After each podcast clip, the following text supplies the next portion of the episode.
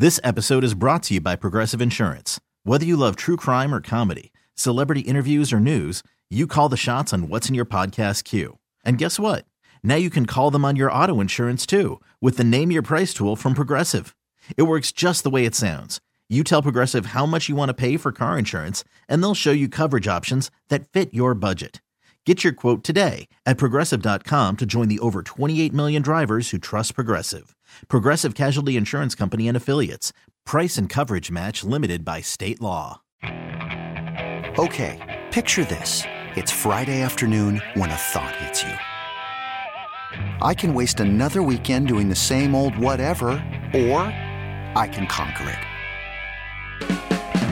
I can hop into my all new Hyundai Santa Fe and hit the road. Any road. The steeper, the better. Because my all new Santa Fe is available with HTRAC, all wheel drive, so I can hit the trail without a worry in the world. Heck, with three rows and best in class rear cargo space, I can pack the whole family in with all our gear. We've got available dual wireless charging for our phones, so we'll never lose touch with civilization, and we won't lose touch with the primordial power of Mother Earth. So, which is it? Waste the weekend or do something a little more epic? And conquer it in the all new Hyundai Santa Fe.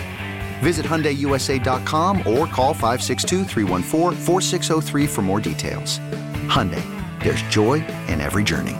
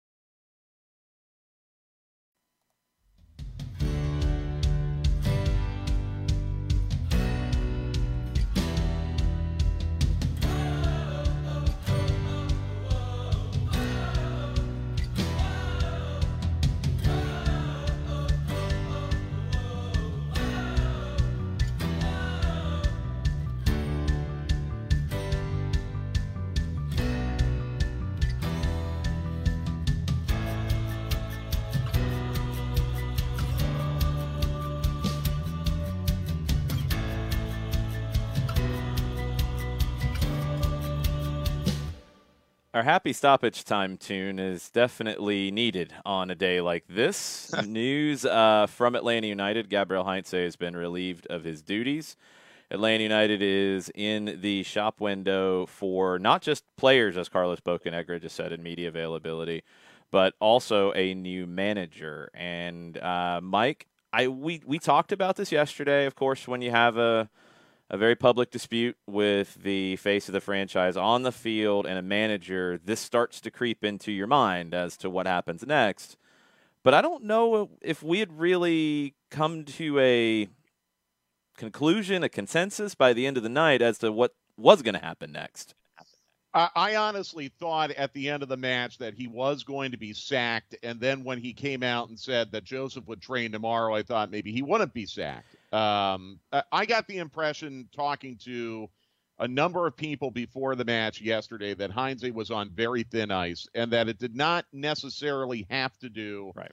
with the Josef situation. And I think that's really, really important. And that's something that Darren Eales stressed pretty emphatically in the mm-hmm. press conference that just concluded. And if you missed it, and I don't know if live coverage was available anywhere, I tried my best to live tweet as much as possible. Check out my feed at Mike Conti 929. You can get the general gist of it there. But Eales was was pretty clear that uh, this decision had nothing to do not only with Josef and nothing to do with um, you know the the play on the pitch, and that's something I specifically asked Darren in this press conference. I said, Darren 51 weeks ago, we were having this conversation about Frankie. You said you weren't happy about the direction of travel. You know, and I asked him, at what point did you feel like the direction of tra- travel with Heinze was irreversible? He said with Frank, it was an on the pitch issue. Right. With Heinze, there were other things in play. And Darren twice said, and, and I don't know if people really picked up on this or not, that there are numerous stakeholders with this club, especially its players, its fans, and the media. And he said that, and, and the exact phrase he used was, it is non negotiable with the next manager that he or she has to be accessible to fans, accessible to the media, because they have a role in trying to grow this club. Mm-hmm. I think that's a very, very telling comment because Eales, I think, was pretty emphatic. This this is not a Josef thing. Right. This is not necessarily a quality of play thing. Obviously, they aren't getting the results they want, but but Darren stressed that they were very pleased with how they played in the last two matches, and he should be. They played well in Nashville. I think they played okay yesterday. They didn't win. They were playing the number one team in the East, but it really strikes me based on the things I have heard and the things confirmed today by Darren and Carlos that there were much bigger issues in play with Gabriel Heinze than just being two, four, and seven and having a spat with your star player. Yeah.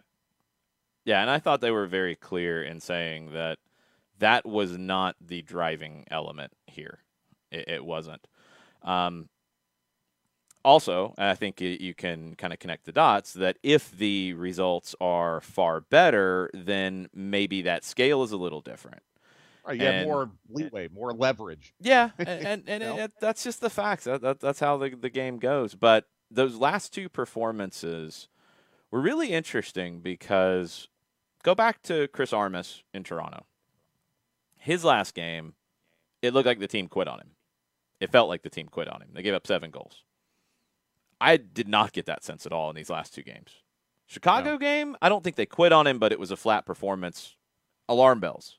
Last two games, I did not get that sense. That's why I wasn't sure about what would happen next. But with everything going on behind the scenes, not even related to the public issue that, that became public with Josef, it's a little hard to tell. And, and I do think the accessibility thing is key. And – it's been a challenging year to be accessible because of protocols and COVID and all of that. But, you know, we've talked about it a lot and we knew that coming in with Gabriel Heinze. It's not something he enjoys. He, he does not enjoy the media side of that job. And in some countries, it's not as important of a factor in the job. I think here it is a more important factor in the job than it is in Argentina, where Gabriel Heinze's experience was. And that's something that I'll go to what Carlos said that I thought was very important here. You know, you can do the due diligence, you can do the studying, you can interview people, like he said. You know, they did interviews and and they got good reviews on him and interacting with players. Players coach, you know, works hard, but guys want to play for him, and I think a lot of times we saw that here. But culturally, it's hard to know if somebody's going to be a fit until they are or aren't a fit you know you can read and you can interview and you can talk but until you're working with someone day to day you don't really know and, and, that's the hardest thing about building a team and in this case a team off the field do all the pieces fit does the chemistry fit and you know, I know you've been in a situation, Mike. I've been in a situation where you're you're looking to hire people. You're thinking about skills, you're thinking about experience, you're thinking about qualifications. I found over my time in those kinds of roles that I had to put more emphasis on fit and culture and and fitting into that and chemistry with the people that were there and that became maybe not exactly the same level as everything else but a big big factor in hires working out yeah absolutely and I think you know anyone who's been a hiring manager can attest to the fact that you can go through an interview process. I mean, heck, uh, uh, in December, you and I and a lot of other observers of this club and supporters, we were swooning when we were hearing these stories of Heinze doing this detailed technical analysis of Atlanta United mm-hmm. and submitting an analysis and being very cerebral and analytical about whether or not this was the right opportunity for Heinze. We were really, really impressed by that. Wow. I mean, th- this is great. What a what a what a great situation this is now for Atlanta United. The hiring process seems to have gone uh, exactly as you would want, and you don't often realize until someone is in the building. Uh oh, this guy isn't a fit for our culture. Right. And flat out, that's that's why we are where we are today with Gabriel Heinze because he was not a fit for Atlanta United's culture. And I see some comments here about do you think the players are happy about this? Yes, I do. I do. Uh, Doug Roberson's tweet about the grievances filed to the Players Association about uh, the training schedule. Eales wouldn't confirm that, but he wouldn't deny it either. I will also point out that something that happened when Tata Martino was the head coach here. Yes. That, that that's not a Heinze thing. That's happened before. Um, but I think you can connect the dots without an actual confirmation uh, that it, Heinze probably did not read the room very well mm-hmm. with the group of players that he had here. And on top of that, he was not a fit for the club culture. And in Major League Soccer, this is not Argentina. This is not the first division in Argentina. It's just different in Major League Soccer, the role that a manager has in helping to grow and sustain a club that um, has to be responsive to its fans. You know, it, it's it's different in other parts of the world than it is here. Heinze apparently did not understand that, and that's and and by the way, that kind of spreads into other areas that affect on-field and off-field issues. Heinze was not a cultural fit for Atlanta United. They probably weren't going to know that until he got in the front door. Mm-hmm. Did they make a mistake in hiring Heinze? Well, obviously they did. If if we're here on July 18th and they're sacking him, they made a mistake. Um, sometimes you don't realize that you've made that mistake until the hiring process is complete and they start at work. Now, here's what I do know, really quick. We're going to get to your questions and comments, and there, there's plenty more to analyze from this press conference. But I want to make one thing really clear. Eales did say they're going to move quickly in trying to find a permanent manager. He pointed to the fact that they have two thirds of the season remaining. They're looking to make a big move here in the, the window before it closes. So they feel like there's a lot to play for. And because there's so much of the season remaining, they want to try to get a permanent head coach in here right away, which I get. But in the short term, I want to stress to you that Rob Valentino is going to correct a lot of the cultural issues and the disconnect between the coaching staff and the players. Yes. Rob Valentino is an extremely well liked former assistant coach under Frank DeBoer.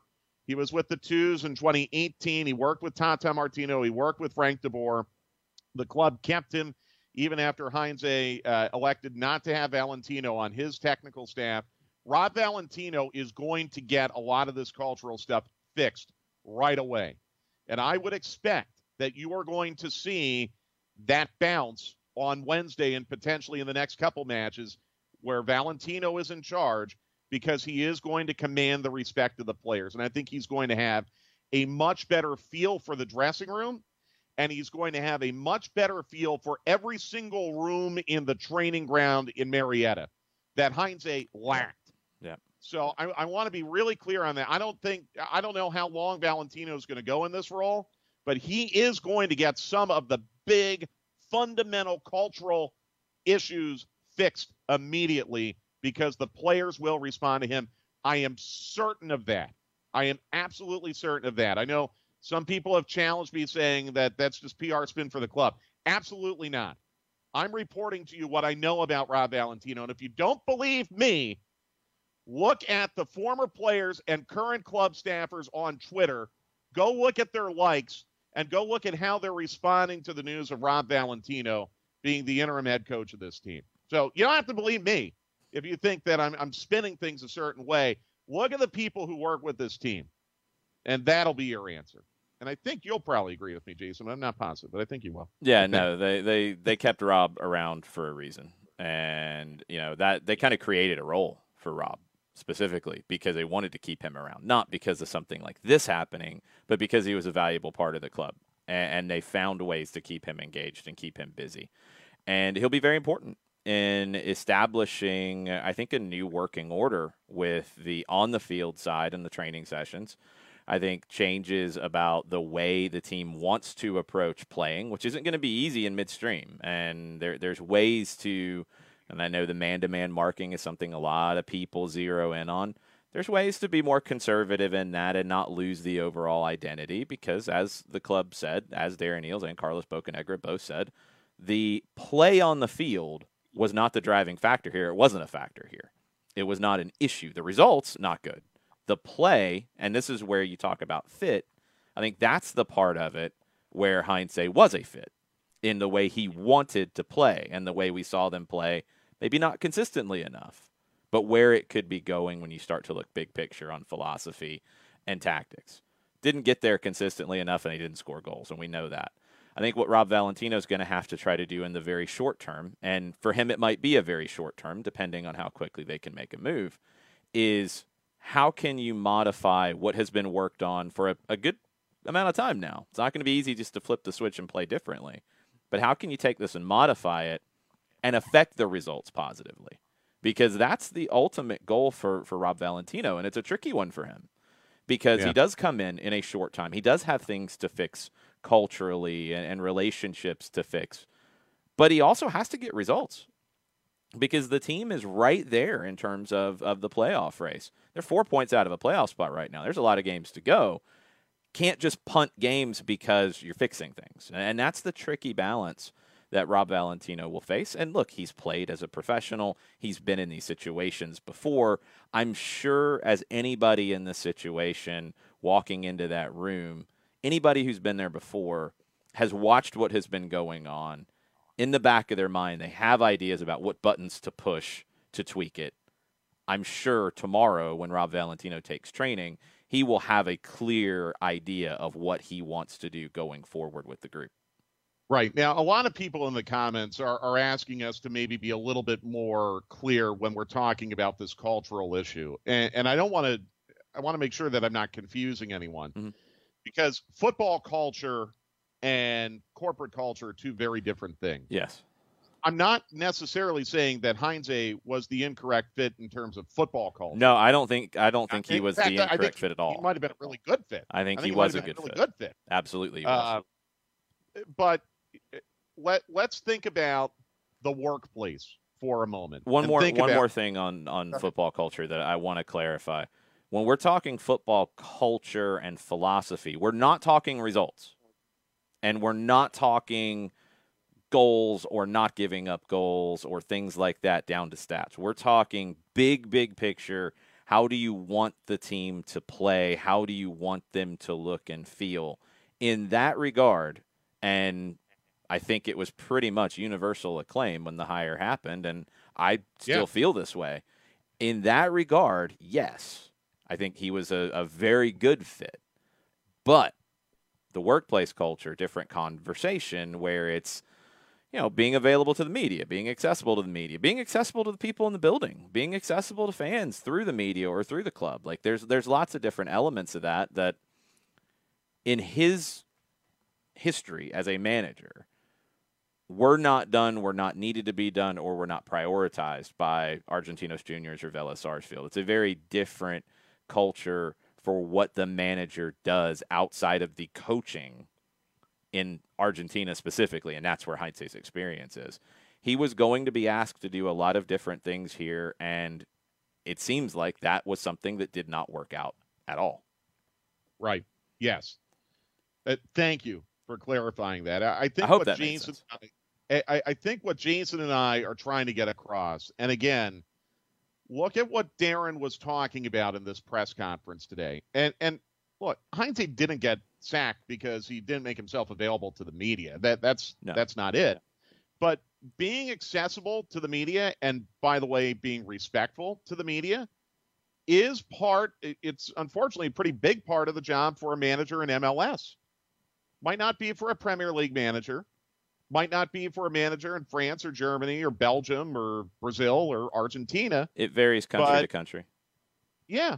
But in MLS, it's very important. Yes. M- MLS is still a growing league that's only in its 26th year of existence. Atlanta United, as Darren pointed out, has a very large and passionate fan base.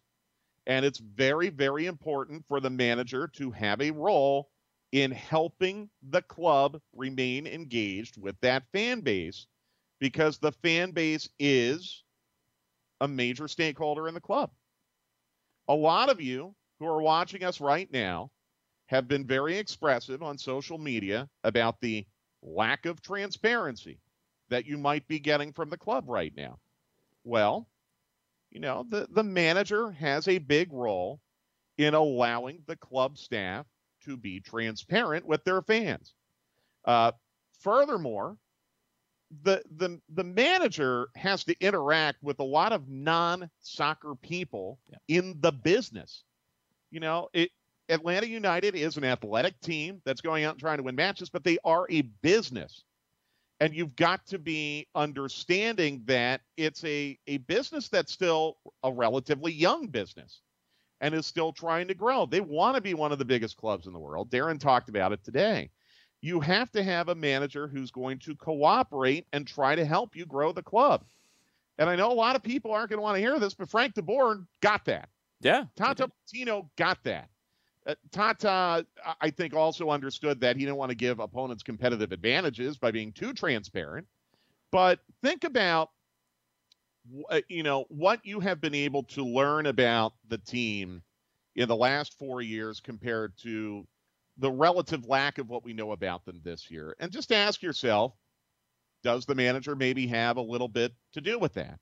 Um, so it, it's a lot of different things. You interact in a club as big as Atlanta United, you're going to interact with a lot of different non-soccer people on a daily basis. And that's what we're talking about when we get into culture. Not to mention the most important point of all, your players are major stakeholders. Yeah. And the reports are out there about Josef Martinez, and I'll reiterate again for people just coming in. Darren Eales made it very clear that the Josef Martinez situation not only had nothing to do with this, but was resolved yesterday. So it, Heinze was fired today after, or I'm sorry, uh, parted ways with today. Relieved of practice. his duties. Relieved. Thank you. Relieved of his duties after practice today. Josef practiced today. He's going to be available on Wednesday. Darren said. Uh, Darren said this was all resolved last night. So th- this happened between the resolution and uh, you know two three o'clock today, whenever this went down. This this is not Josef, but look, the report is out there, and it was not denied today that players are upset about the way that they're being trained to the point where they filed a grievance with the players union. Not the first time that's happened. There were a little more specifics on that too that I, I, think are a little important. Uh, Doug initially had Doug Roberson from the AJC initially had the uh, break uh, on, on, Twitter about the grievance being filed. Uh, Felipe Cardenas followed up and said that the grievance was filed after Atlanta United crossed the threshold of training hours ahead of the season opener. Um, in preseason, you had you know limited amount of time. There was obviously some kind of number on it and how many hours you could work with the group. Um, and he and Felipe went on to say Heinze then ran the team through two a days during the last international break. Now I don't know if that is against whatever policy is available or not. Even if it's not against policy, let's talk about reading the room. Right. Okay. No, there, there's two different levels to it. Like a grievance of breaking, you know, a policy is one thing. Reading the room definitely another thing. I, I mean, like that. That's just I don't know. Feels eh, I was going to use a stronger word, but it, it feels very excessive. At that point in the team, season, yes. An injury depleted team that's one third of the way into the season and on fumes. And by the way, going into match compression, uh, it, it, would seem very, very excessive to put your team through uh, two a days. I've seen rumors about that. I haven't seen confirmation about that. So Felipe's reporting that, is that's report from Felipe Cardenas. Yeah, and, uh, yeah. That, that's that, uh, uh, and I, I, have to applaud Felipe and Doug. They're doing excellent yeah, reporting on this. Um, uh, that's very enlightening, guys. I mean, when we talk about not getting the culture, that's a big part of it. Uh, if you're running an exhausted, depleted, injured, shorthanded team for two a days, um, you're going to lose your dressing room. And, and that's a and, big and, difference yeah, I, I, I just want, want to expand on that really quickly. I, by the way, I don't support players revolting on a manager anytime they get something they don't want. No. Okay. Like no. I, am not in support of that either. No. But you've got to read the room. You've got to read the room. You've got and and that's the thing. that tells me he didn't have a feel for what his team was experiencing physically and maybe mentally. That's a cultural detachment. So when we talk about culture, and I didn't mean to interrupt you, Jason, but no, when we no. talk about culture, these are the things we're talking about. Yeah, I was interrupting you. Actually, it's my bad. Um, what I wanted to what I wanted to separate because I, I had seen a lot of the commentary and I disagreed with it about comments about trainings are hard, trainings are intense. That's the problem. Training should be intense. Training should be hard, and, and you know a lot of comparisons have been made with Gabriel Heinze to Marcelo Bielsa and Leeds, and that's been a talking point at Leeds. It was a talking point at Athletic Bilbao. It's been a talking point at stops over his career. This is a difference. This is a different conversation. Intense training sessions, yes, people will sometimes get injured. Running two a days through the international break, which is not quite at midseason, but you know, after the first third or so of the season, that is excessive. Running intense sessions is not unless you're running them for three hours long and that kind of stuff. That's a different conversation. I haven't seen any reporting on that. If you're running an hour and a half session, yeah, it's going to be intense. Top clubs are going to run intense sessions. When the reporting changes, and, and like you said, credit to Felipe Cardenas here, if you're running two a days during international break, when you're in season, not in a preseason situation, or not even in like they have in Argentina where they have like a summer break at times where it's like a gap in between the season of about six weeks or so. No, it's it's in the middle, like it's actually early in the season. That's excessive, and that can cause problems. But just running intense sessions as a general rule, that well, part not a problem. Let me give you another example. Do you remember? Uh, I'm asking our viewers. I know you remember this. Do you remember back in I think it was November 2019 when the U.S. men's national team was playing a Nations League match up in Toronto, Miles Robinson was on the bench, did not play, was at the end of the the cycle. For, was in D.C. Uh, Miles, yeah. Or yeah, okay, I thought it was in Toronto. It was in a cold weather city. Yeah. Um, and uh, Miles did not play. He was about to be returned to the club, and Greg Berhalter ordered all of uh, his outfield subs who did not play to run wind sprints after the match. They were on their way back to their club as part of some conditioning for some reason. Miles ends up hurting himself and misses the the MLS Cup playoffs, and Atlanta United falls one step short of the final, which they would have hosted. Remember how out of our mind we were that night and that weekend at Greg Berhalter about just needlessly, for for no apparent reason, putting a player through conditioning when there is just absolutely no explanation or need for doing it those are the types of things we're talking about when you put a team through two a days in June. Right. you know when they're about to play five matches and that 20 that's so an I, incredibly different conversation than running intense practices. And and, and I that has to be separated because this is new information and it, and it changes that conversation. Overtraining is something like that. Overtraining is not running sessions that are intense. That that yeah. has to be thrown to the side because that was becoming a large narrative, and that's just Pep Guardiola would be accused of overtraining. Marcelo Bielsa would be accused of overtraining. Really, any top manager would be accused of overtraining. If that's how it's defined, it's just that's not it. Running two a days in the midst of a season, yes, that that's an issue. Yeah. All right. I mean, obviously, we have hundreds of viewers right Just now. Grab them and questions, and, and we really do appreciate all of you watching. I know the U.S. men's national team's going to get started in a little bit. If you want to put us side by side, that's okay. We'll go a few more minutes. Uh, I mean, we obviously have a large audience here, and I, I want to hold on to you guys. yeah, we can take questions. I mean, that's that's fine. Yes, if you have questions, uh, we will try to to get into them. In fact, just I'm going to look at the the two most recent questions that just came in.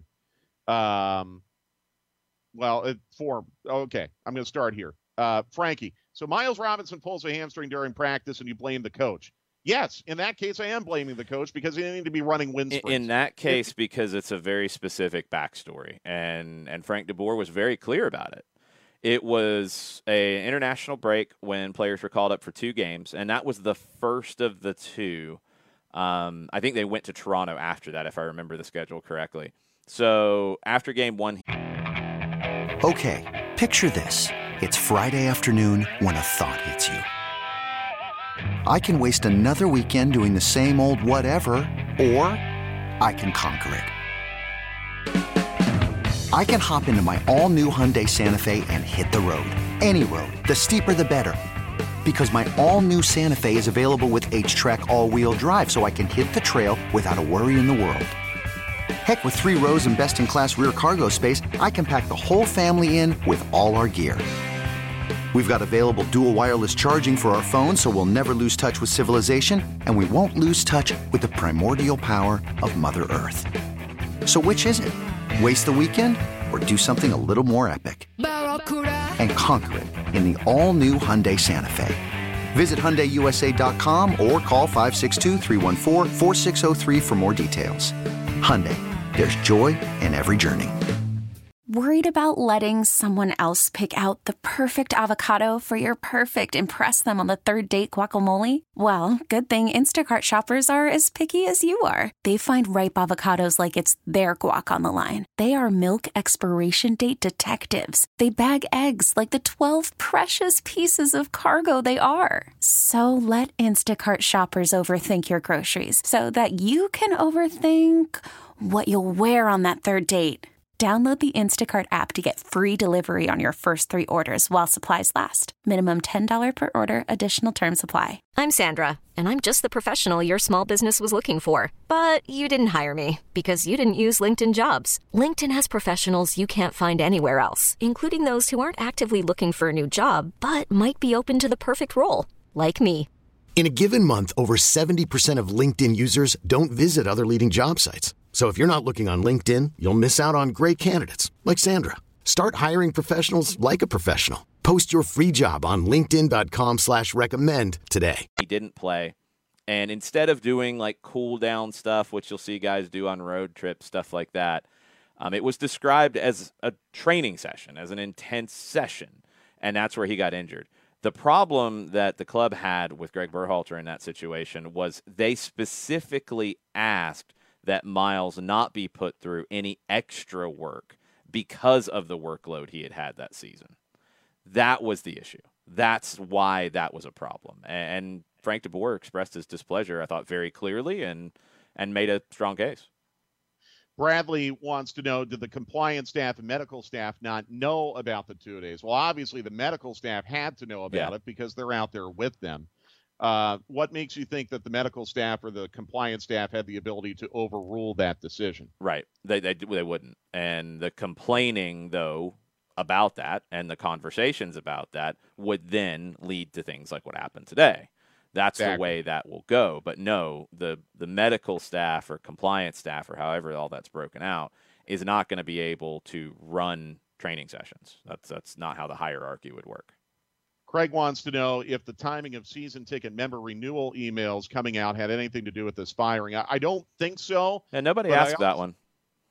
Yeah, I, I, don't think so, but I don't want to overlook the point either that Darren did mention several times that he considers the fans to be a very, very crucial stakeholder in this club. So yeah. no, I, I don't think it had anything to do with season ticket renewals or anything like that. Just the timing. I mean, it the timing is the timing.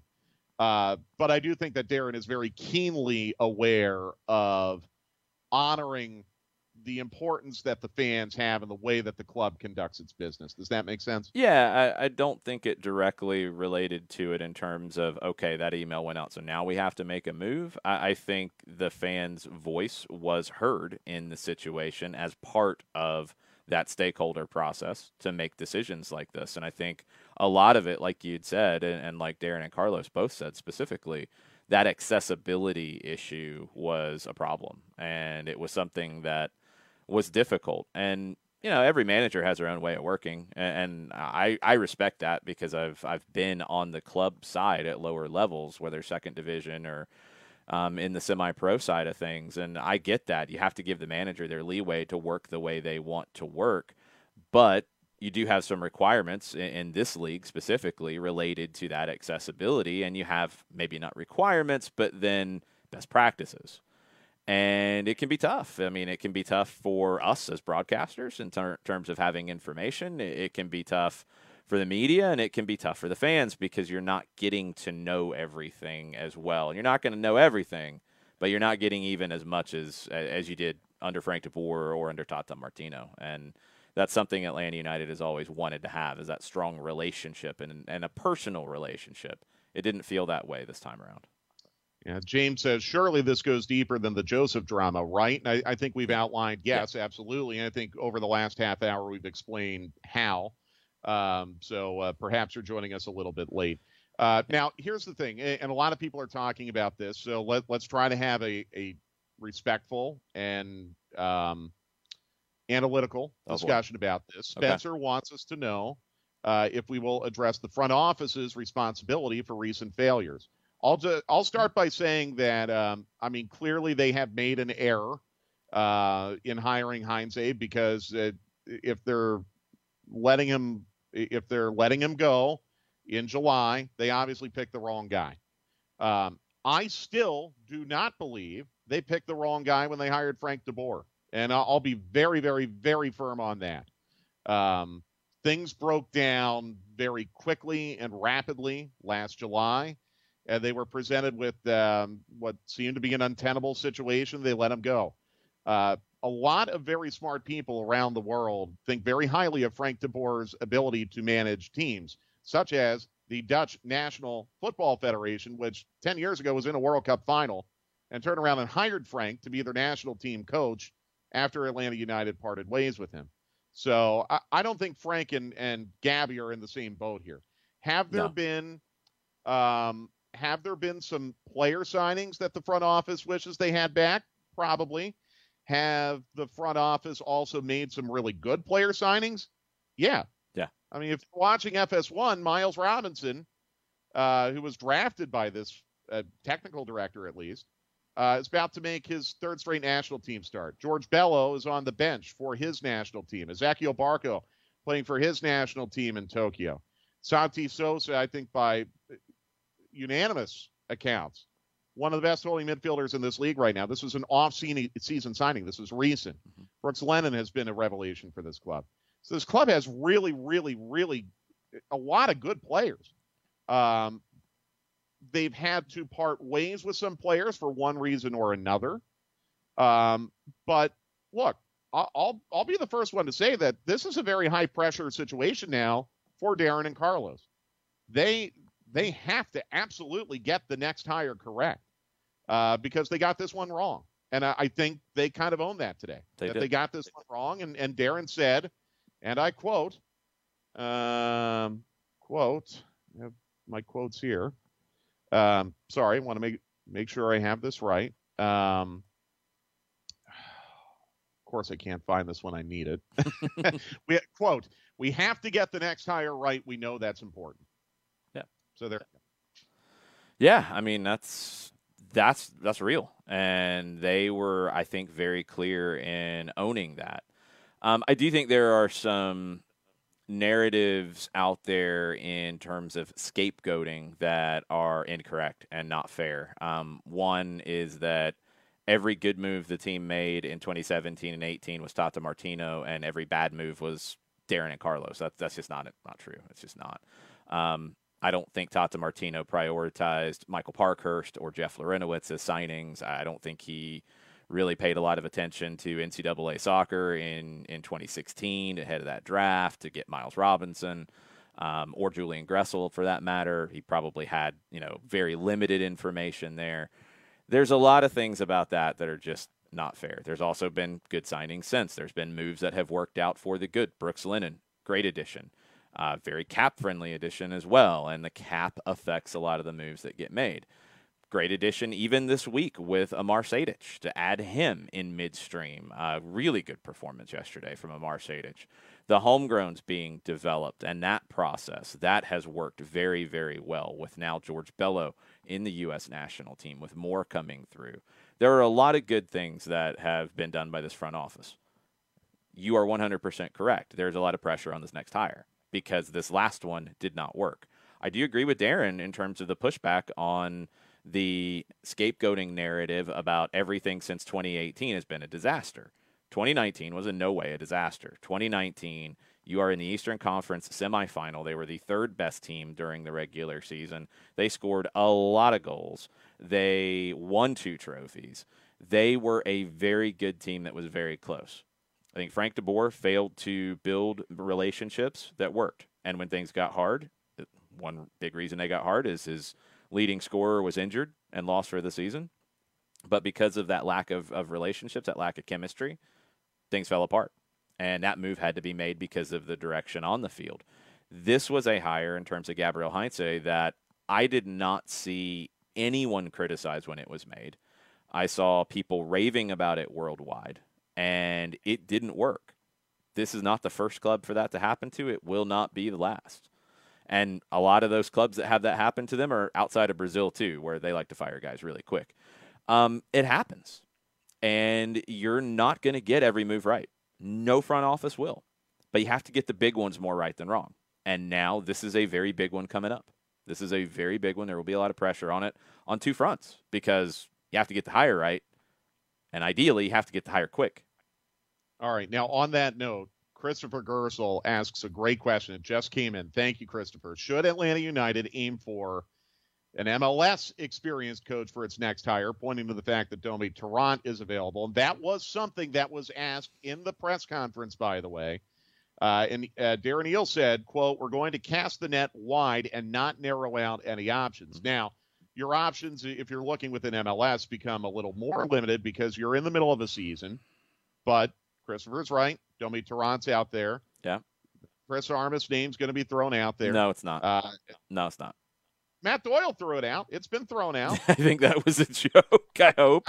Nah, I hope so. It, it like I. I mean, some people have said Armas in the comments, but but no. I, I mean, I, I think uh, let's address the broader point because some Yeah. people have brought this up now that that maybe it would be smart for Atlanta United to to look at some some managers who have MLS experience as opposed to uh, maybe looking for a different profile of manager who uh, who does not have MLS experience. Well, it's a different hire. And the big reason why it's a different hire is it is in season and you're not going to wait till the end of the year. Last year, the idea was to wait until the end of the year and have the new manager come in and start fresh.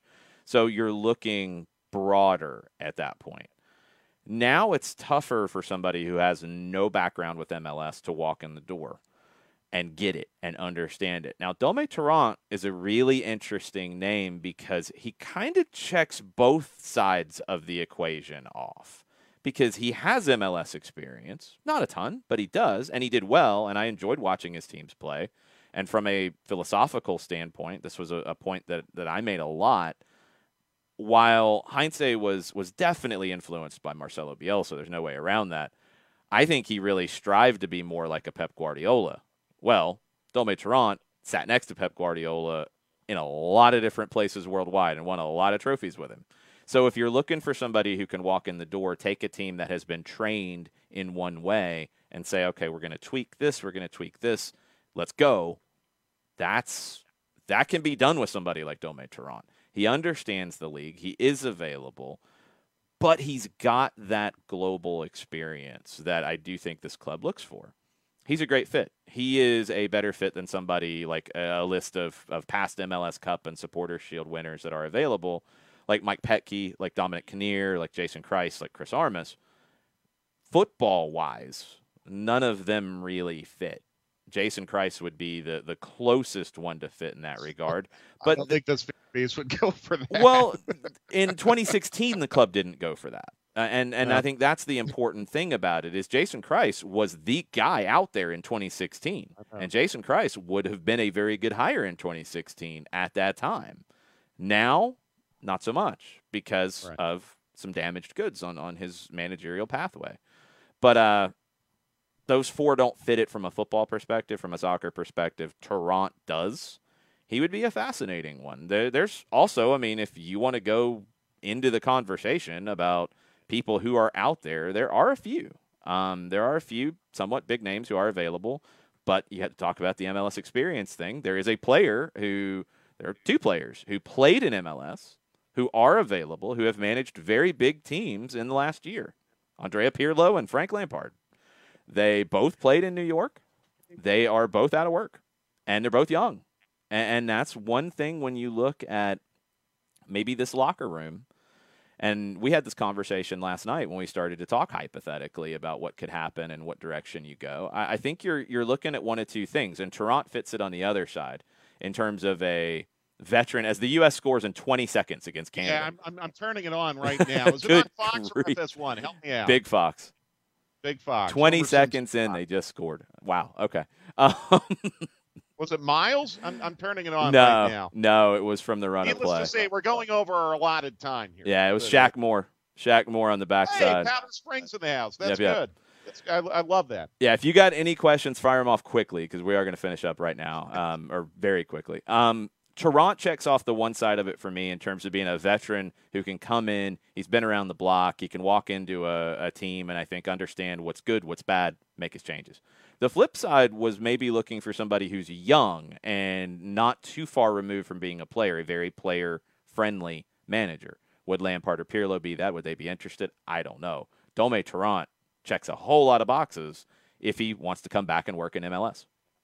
Uh, it, CK brings up a good point that you're actually in a spot in the calendar right now where if you wanted to look globally, actually might be a little bit easier it's because not. a lot of you don't think? No, because everybody's been hired. Like that's the re- it's not a good thing because teams are in preseason. So like the managerial carousel, and it was a pretty big carousel spinning there for a while. It's pretty much filled up. Like all the clubs have made their hires. Um, there there are a couple people, as always happens in this scenario, who don't get a seat in the musical chairs game. Um, Antonio Conte is probably the biggest name who didn't. He won Serie A last year. Football wise, doesn't fit the profile here, and I don't think he would be interested in, in the job, frankly. Um, Zinedine Zidane, I don't think he wants to do anything outside of managing the French national team at that point. And we're going like super big names right now.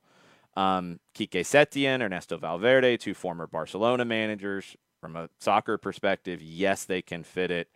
No involvement with MLS at any point in their careers. That's a tough one in midstream to hit.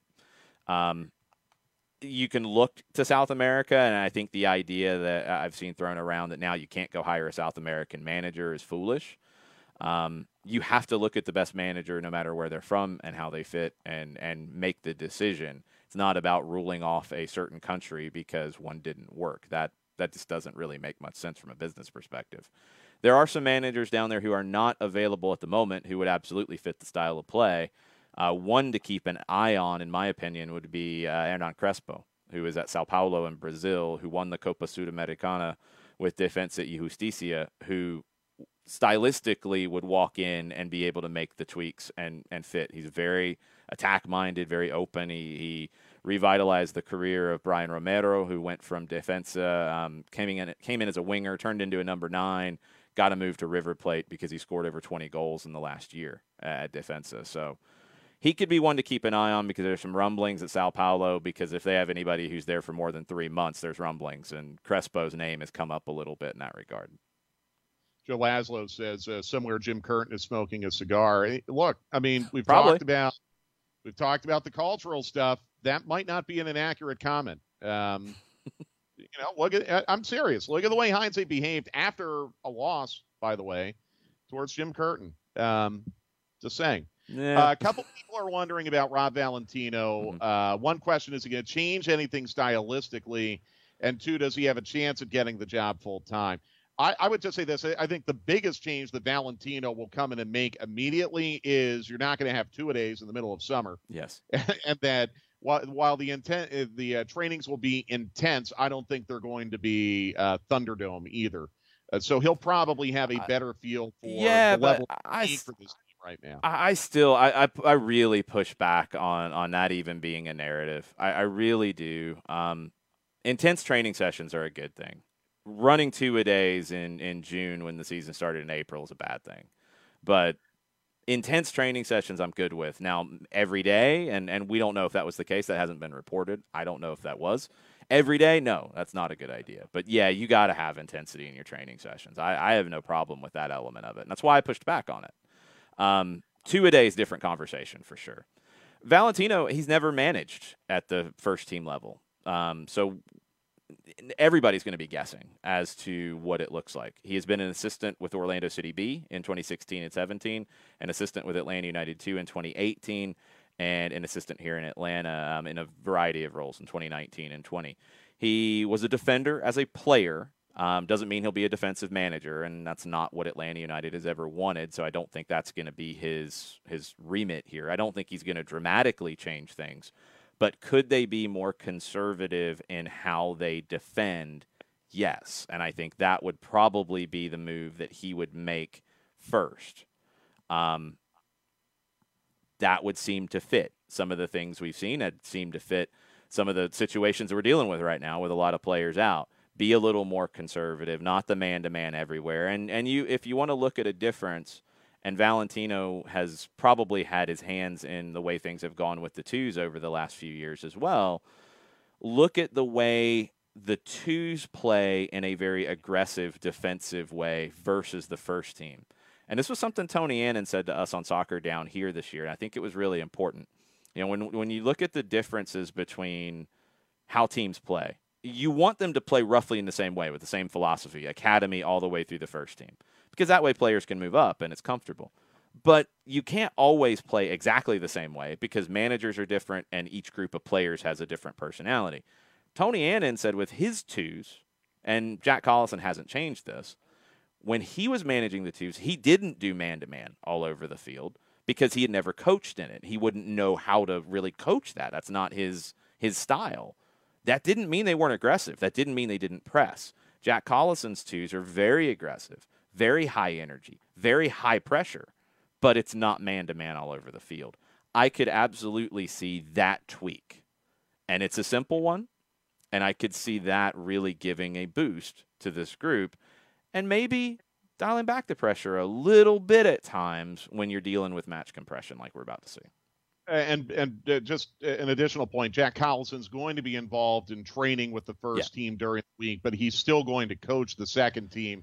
Matt Lawrey, who is the academy director, is going to be on Valentino's technical staff. Liam Curran will remain on as goalkeepers coach there were two or three other names, um, uh, uh, people who are already with the club, sports science, physios, that kind of role, right? Uh, who will help Valentino in the interim. The rest of the Heinze, like all the Heinze people, the people he brought with him, they're all gone as well. Which is typical. Uh, yeah, and that's typical. Yeah. That's absolutely typical. Uh, all right, real quick, uh, just a couple more comments, and then we're going to get this done because they're in the ninth minute in Kansas City, and the USA's hunting pecking for a second here, and Walker Zimmerman is so good, by the way. uh, Tata Martino's not going to be the next coach of Atlanta United. Let's just stop with that right now. He's not leaving Mexico in the middle of a qualifying cycle. That's not going to happen. Uh, to the commenter who said Atlanta United's becoming a graveyard for coaches, I'll, I'll just point out that Tata Martino left Atlanta United, got a better job, mm-hmm. or at least I'd say a better job a national team job's a better job. Tata Martino's contract ended. He opted not to renew it, and he got a very good job, a different job, but a very, very different good job. job. A very well paid job, by the way. And same with Frank DeBoer. He left. Yeah. He, he, parting of ways, got a very good job. Stephen Glass, who was the interim head coach, parlayed that into mm-hmm. a very, very good job in Scotland with Aberdeen. Yeah. Um, so no, Atlanta United is not a graveyard for coaches. They got this hire wrong and they may not have gotten it wrong from a football standpoint, but they certainly got it wrong from a um, uh, non-football cultural fit standpoint. Yeah. That does not mean that Atlanta United is a graveyard for coaches. And by the way, it also does not mean that Gabriel Heinze is done as a manager. No. At all. Oh no. I, I expect no. I expect he'll be managing somewhere else and I expect he'll have a lot of success. He just was not the correct fit for Atlanta United. And again, if you're just joining us, I think the one thing that we got loud and clear out of this press conference today is you can do all your due diligence. You can talk to people who know the manager, who've played for the manager, who've interacted with the manager. But until you actually get them in your building, you don't know the full story. Mm-hmm. And I think it became very, very clear pretty quickly once Heinze got into the building that this was not going to work from a standpoint of fit. And that's where we've gotten to the point that we are right now. Do you have any final thoughts? Yeah, um, on Heinze, I think he'll probably go back to Argentina. He'll get a pretty good job, I would assume. Um, I think the question will be a club like River Plate, who Marcelo Gallardo's time there is almost up. He's out of contract at the end of this calendar year, and most expect him to move on. Would he move to a club of that size? Um, I think more importantly, and it's the same thing I said when he was hired here, he needs patience. You know, or he you need to be patient with him, um, and that was something that Darren Eales stressed. Uh, you know, things at, at Velez took a little bit of time to build, and then they built very well, and he got a sixth place, and he got a third place in the first division in Argentina with a club that doesn't always finish in those spots. So wherever he goes, going to have to give him time. Here, I think the reason why he didn't get time wasn't related to the soccer, and, and that's the important element about it if that was the case, if it was solely that, I think he would still be in charge. I think it's the rest of it that was the problem. And when you don't get overwhelmingly strong results, the rest of the stuff takes on more meaning. And that's where you're at right now. And now Atlanta United is in a in an interesting spot because of the timing. They're in an interesting spot because of the situation because – this is a team with talent. This is a team that has said they're going to go out into the market and add another starting level player in this transfer window. That was repeated multiple times in the media availability by Carlos Bocanegra. It's a very attractive job, and there are some very big names out there that we we talked about. There are also some names out there that are maybe not big names that fit the profile uh, of what can work here, and especially what can work in this situation, because this hire is different than it was last summer this hire is different than it was at the end of 2018. This is a midstream hire. You're not gonna you're not gonna give this to Rob Valentino for the rest of the, the season. And and back to one thing we didn't really answer. If Rob Valentino comes in and, and wins five in a row and they're talking about other coaches and they're not finding what they want, maybe he gets more time. And when you get more time, you can absolutely earn the job. Yeah. I don't think that's the plan by any stretch. But things happen, things change. I don't think Nate McMillan was expected to be, you know, no lock down everything and give him the job immediately. I don't know what that expectation was. Worked out pretty good for Nate. So we see what Rob can do, but this team's going to be looking for somebody who's not going to come in and need a bunch of time. You're going to hire somebody who I think can come in and get you into shape for the playoffs and be a contender for MLS Cup. I think that's the intention. And that's a different profile. That's a different profile than they've hired with before. So it's going to be a different process, in my opinion. Well, a uh, couple things. A, I hope I didn't jinx Walker Zimmerman. you did. Uh, yeah, poor guy. He landed on the ball. That was oof. Well, he landed on the ball with the tough part of the body. Too, it There's like. that. But, it, but it, it, looked like a knee injury. Hopefully, he's okay. Uh, Richie Laryea, who also got hurt, is back on. So hopefully, I didn't jinx Walker Zimmerman.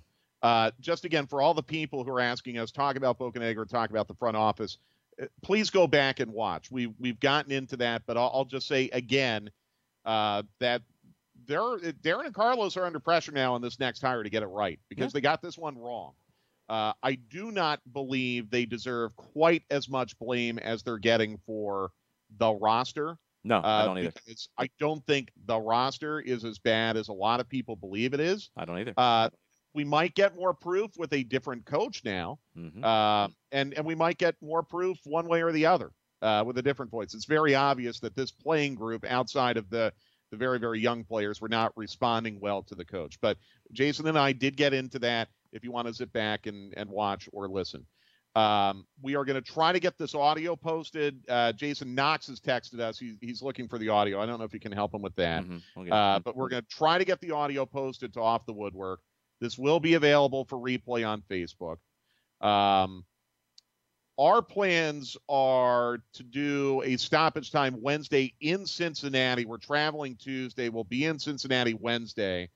Uh, so we'll try to do a stoppage time Wednesday, 2 p.m. Might not be a full hour, but we'll do as much as we can.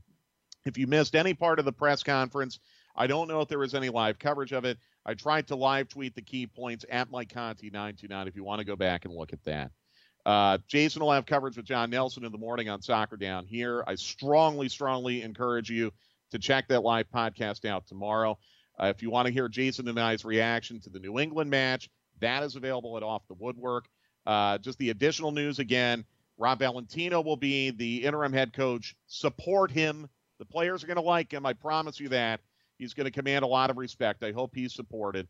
Uh, and um, Josef Martinez will be available for selection Wednesday at Cincinnati. Darren Eales did say that. So that's where we're going to end this. Thank you very much for tuning in for your questions and comments. This will remain on Facebook, and uh, we'll try to get the audio at Off the Woodwork as soon as we can.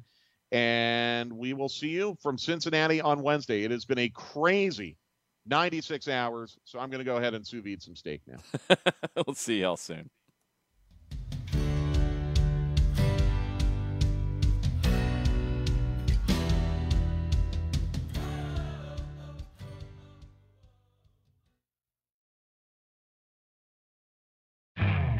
Could spend the weekend doing the same old whatever, or you could conquer the weekend in the all-new Hyundai Santa Fe.